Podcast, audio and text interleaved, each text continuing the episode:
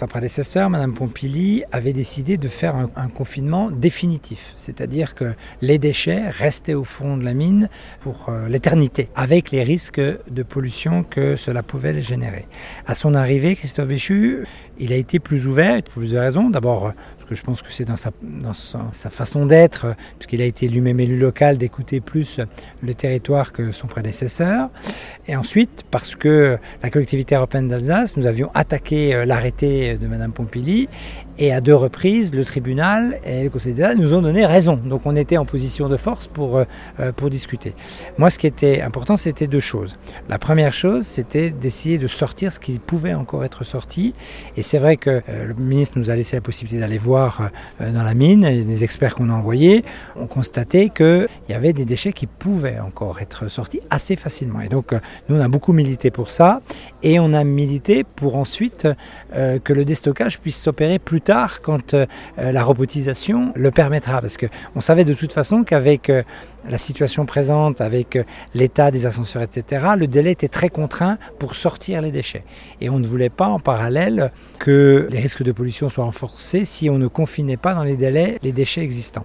Et donc on a travaillé à la fois sur cela, sur cette possibilité de sortir des déchets. Le ministre s'en est pas saisi, je le regrette, mais c'est vrai que le délai est très court pour à la fois opérer la sortie des déchets et le confinement. Donc il a fait le choix de confiner sans sortir ce qui aurait encore pu être sorti à mes yeux. Alors sur les 42 000 hein, tonnes de déchets, euh, il y avait entre 6 et 8 000 qui à mon sens auraient pu être sortis assez rapidement. Bon, je regrette bien évidemment ce choix. Par contre, ce qu'on a obtenu comme avancée, et je pense qu'elle est très importante, on a obtenu qu'à côté de l'arrêté, il y a un plan d'accompagnement qui garantisse que dès que la technologie robotique sera au point, l'État sera tenu de ressortir l'intégralité des déchets. Parce qu'on sait qu'il y a des progrès euh, technologiques en cours, puisque euh, dans les déchets nucléaires, par exemple, à Fukushima, c'est en cours d'être fait. Donc on voit bien que la technologie va bientôt le permettre, tout en préservant les mineurs, éviter les risques d'accident des mineurs, parce qu'il y a aussi bien évidemment cet enjeu-là de protéger nos concitoyens qui seraient amenés à travailler dans les mines.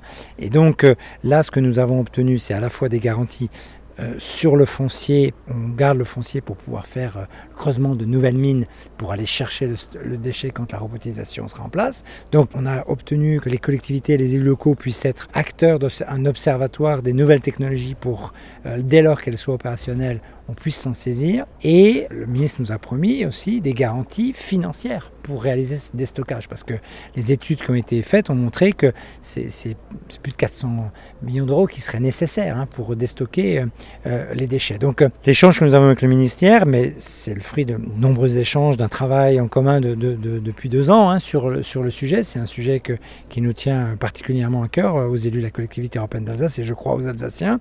Donc on s'est beaucoup bagarré pour faire en sorte qu'il n'y ait pas un stockage définitif. Donc on obtient là, et ça suppose encore d'être euh, vérifié dans les futures lois de finances, etc. Mais euh, en tout cas, on a un engagement verbal du ministre sur le fait que le déstockage futur puisse être organisé. Et c'est ça qui est important.